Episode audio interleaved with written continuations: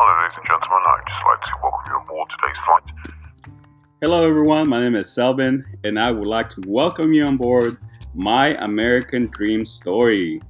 Thank you.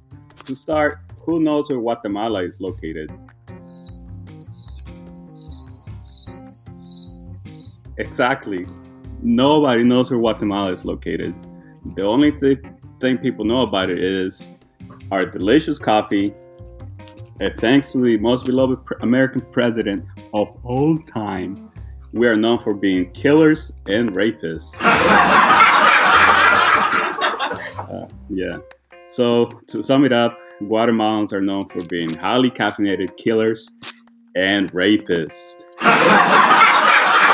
So imagine a Guatemalan walks into a cafe and says, "Hey barista, give me a cheap triple shot of espresso. Hurry because I have some pillaging and killing to do."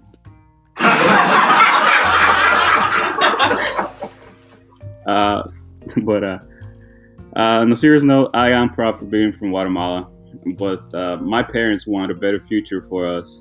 So at the age of 10, my family moved to the United States. It was a 1,326 mile journey to find that elusive American dream. How was I going to accomplish that? I had no idea. I knew I wanted a better education, lots and lots of money in my pocket, and that big ass American house. This is my American dream story.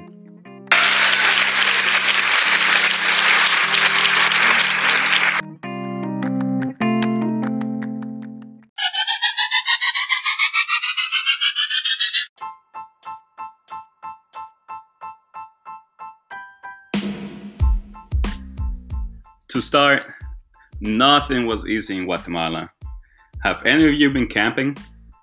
All right, now imagine going camping, but you have to ration your food, you only get electricity for 2 to 3 hours a day, and your only form of entertainment was a stick and a rock. That's what living in Guatemala was like. No, for real, it was. It took my family and I 10 years to hop some fences and borders. We leaped on some trains, we paddled some canoes, and crossed some rivers, but we made it to U.S. soil! Woohoo! No, I'm just kidding. We went through the green card immigration process, and that took 10 years to obtain. But we finally made it to America. Woohoo!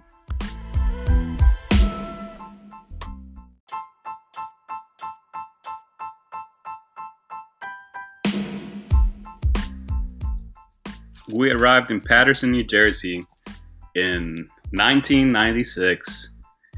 And at the time, you gotta understand, I'm coming from a third world country and I was 10 years old. So my gullible mind was like, wow, this is the greatest city in America. Look at all the buildings. Look at all the nice roads. There's more than one road. And for anyone who has been to New Jersey, you know that it is a shithole. But I didn't care.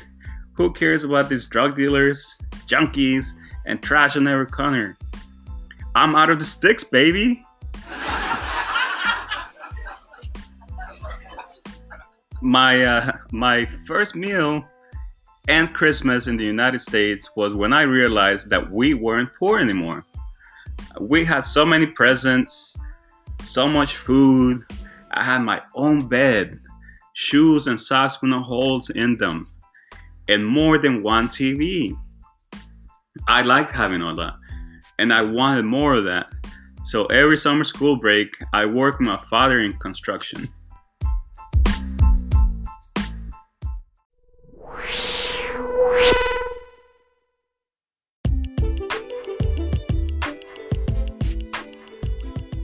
So I started working construction on my summer school breaks at the age of 11 with my father because I like having money in my pocket.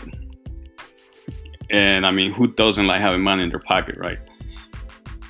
But I realized early on that in the United States, the better education you have, the more money you're gonna have in your pocket. So I knew education was important. Although I might have struggled a little bit in my first 20 years of school. I had to retake 5th grade 3 times, 9th grade twice, and 12th grade twice. And Hooked on Phonics, I took it, but it actually gave up on me. No, just playing. I knew the education was so important, so I only missed about 2 to 3 days of school from my 5th grade all the way to my 12th grade. My parents were really strict about school attendance. If I was sick, my parents would say, "I don't know, you put some bakes on and go to school." If there was a foot of snow, my dad would say, "Well, son, you better leave 1 hour early so you don't be late." Nah, if there was a federal holiday, you know you have it off, right? But no, my mom will say, "Well, mijo, you better go make sure there is no school, okay?" So I knew, and they knew, that education was crucial for an immigrant to prosper.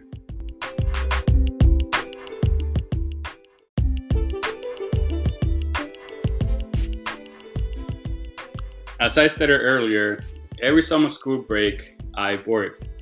So from the age of 11 all the way to the age of 17, I worked different jobs.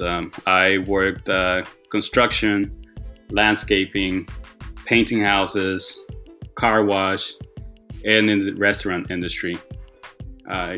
You name a job, I have probably done it. And you know, those are hard jobs. Those are jobs that nobody wants because they are hard and pay very little. But then Americans complain about immigrants and say, "They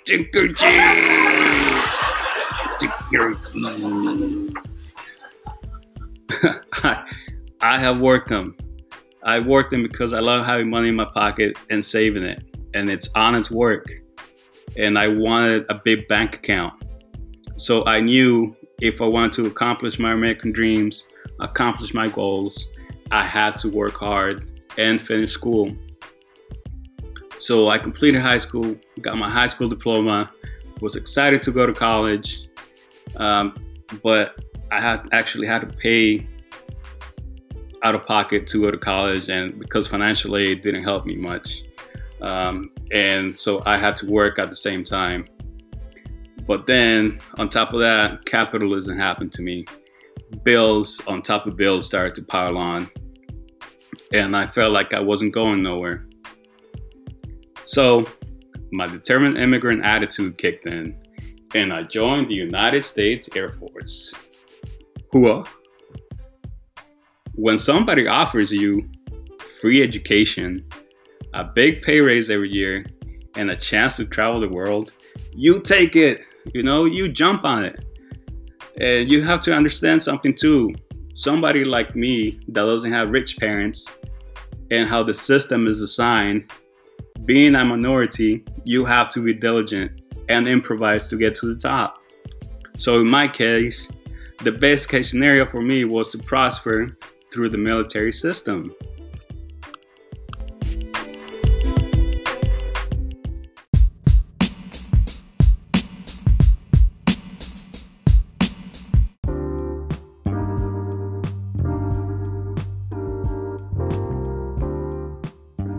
Without a doubt, joining the Air Force was great for me. And I also wanted to get back to a country that gave my family a chance, you know, a chance for that American dream. Joining the military was the best decision for somebody like me. And it truly was an honor serving. And although the military wasn't easy, I knew I had nothing to go back to. So I bit the bullet and my mind was made up to accomplish all the goals that I set for myself. And I have accomplished some of that goals. I mean, I've traveled to over 25 different countries. I've been to countries that no Guatemalan has ever heard of. Liechtenstein, Montenegro, Croatia. I mean, come on. Listen here, man. I'm the captain now. You know, I'm doing the land pillaging now and the invading now. Except I needed a proper passport, a good Airbnb, and lots of euros. But I am properly invading and pillaging the Europeans now, you know? Oh, how the tables have turned, baby. And I actually prospered while I was in the military. I prospered through promotions and different military assignments. And I also got married to a beautiful woman. I have two great kids, a boy and a girl. I was on my way to the top, and I still feel like I'm on my way to the top.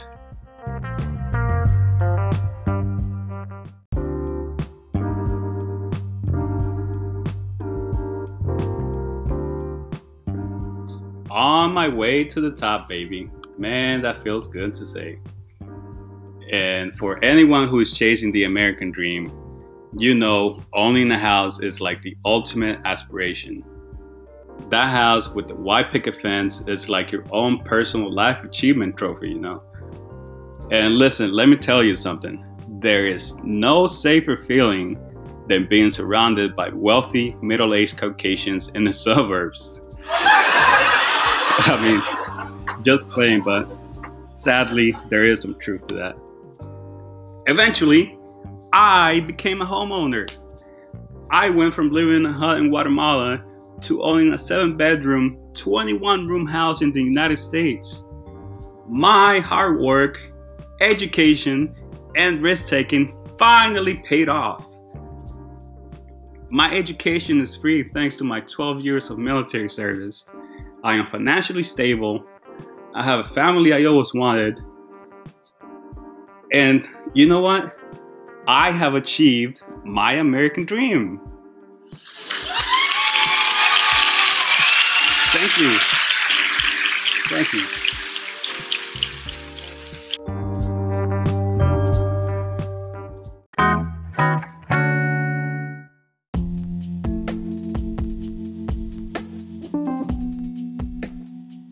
Finally, chasing the American dream also came with sacrifices and heartaches. The biggest one I had to go through was leaving my grandparents behind. They couldn't come with us due to a bureaucratic immigration process. So I have taken care of them financially over the years, but you know, it's not the same. And unfortunately, my grandmother passed away on 4th September of this year. And it was even harder for all of us, because we couldn't travel due to COVID restrictions in Guatemala. And on a side note, you know how horrible the United States has handled COVID? Even a third world country doesn't want you and cancels all flights from the United States. I mean, come on. That's like a homeless person turning down a room at the Four Seasons. Yeah, it's crazy. We need to do better. Having said that, please never forget the people you leave behind. Support them however you can, whether it's financially, spiritually, or mentally. Never forget what they did for you.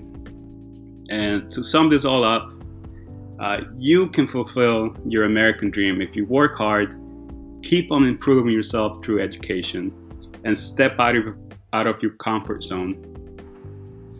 Your story might not take you 1,326 miles, but remember that every journey starts with a single step. Thank you.